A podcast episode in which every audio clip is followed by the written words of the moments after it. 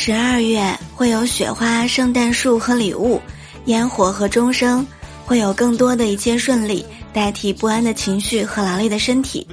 希望我们都可以遇见十二月的奇迹。在本期节目下方留言，我会抽取一位段友送上喜马拉雅 VIP 七天体验卡哟。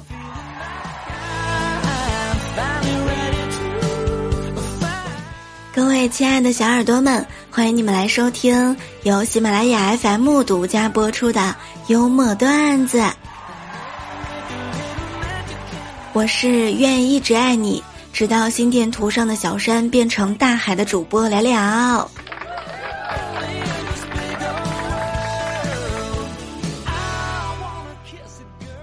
在课堂上，老师问小明：“小明同学，四加一等于几呢？”小明说道：“等于六减一。”老师纳闷的说：“你明明知道答案是五，为什么不直说呢？”小明说道：“因为年轻人是不讲武的。”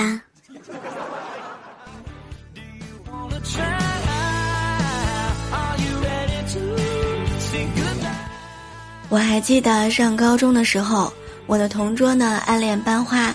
还写情书给人家，情书的末尾还写了这样一句话：“如果你也喜欢我，你明天就走进教室；不喜欢的话，那你就不要走进来了。”把情书塞给班花之后，同桌啊还非常开心，说道：“哎呀，明天是星期三，还是要上课的，我就不信他不来上课了。”结果第二天，班花是跳着走进教室的。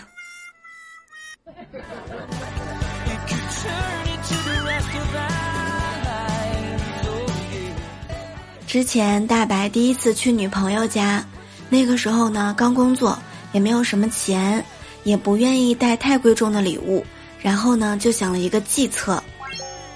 一进女朋友家，他就苦着脸说：“哎，亲爱的，我今天太倒霉了，新买了一块表，本来想送给你，没想到在公交车上被偷走了。”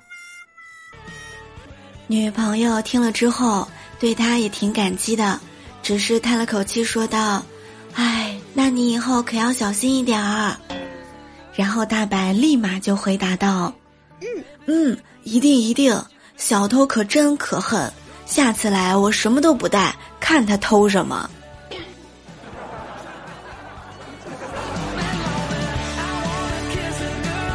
我们萌姐的男朋友可是地地道道的湖南人。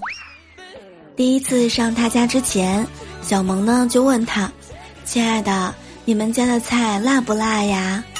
她男朋友还说：“不辣的，不辣的。”结果去他家刚吃了一口，小萌的眼泪都快掉下来了。她妈妈笑眯眯的说道：“我第一次上婆婆家也是这样被辣到了。”然后她男朋友立马接道：“妈，你是不是故意把菜炒辣的？”最怕空气突然安静。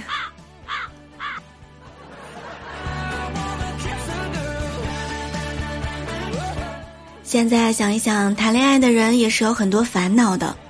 之前杰仔就说，我女朋友对我发飙，说有时候我太把她当成小孩子看了，我一时间不知道该说什么好。于是呢，为了表扬她的据理力争，我奖励她一朵小红花。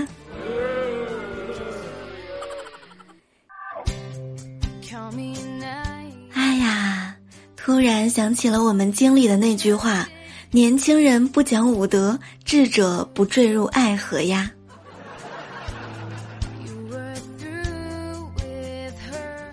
今天晚上的时候，一个大爷和大妈在我朋友的烧烤摊上点了十几块钱的烧烤，结账的时候啊，大妈说：“老板，我们是老顾客了，你能不能打点折呢？”我朋友仔细看了看，说：“哟。”老顾客，您二位看起来真的挺面生的呀。大妈说道：“哎呀，我今年啊六十二岁了，我老伴儿六十五岁了，这还不是老顾客吗？”嗯。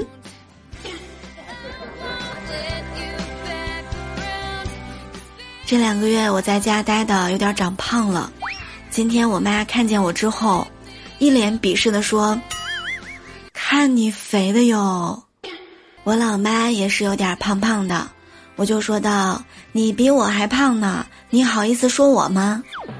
结果他老人家回了一句：“但是我嫁出去了呀。”。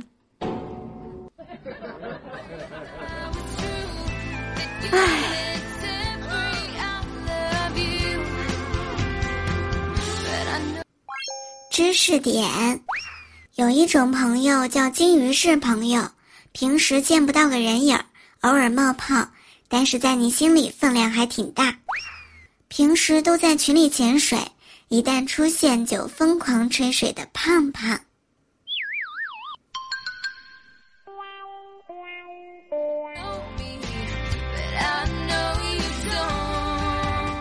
今日新闻。熊孩子没有国界。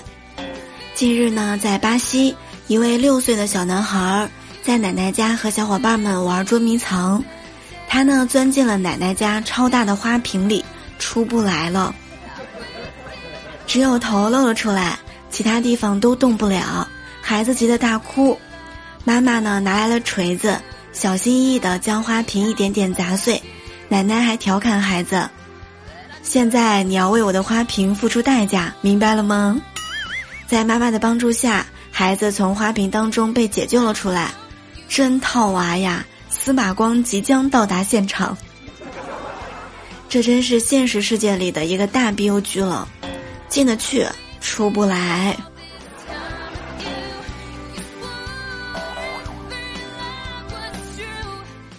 昨天上午的时候，有一个姑娘来到我们公司的经理部，问道：“哎，你们这儿还招人吗？”工作人员呢就回道：“哎呀，我们倒是很愿意录用您，小姐。可是眼下经济危机啊，没活儿干。”这姑娘呢也实诚，来了一句：“有没有活干我倒不计较，只要有工资就行啊。”各位打工人们，今天你还在加班吗？周二上班，真的发现周五还很远。但是今天呢是十二月份的第一天，希望大家能够加油努力，让自己的二零二零少留点遗憾吧。与有趣的灵魂相遇，真的是很开心。每天晚上八点钟，我会在喜马拉雅直播，欢迎你来玩儿。我们的粉丝互动 Q 群是六八零零六七三七九六八零零六七三七九，感谢点赞、评论、分享和打 call，我们下期再会啦。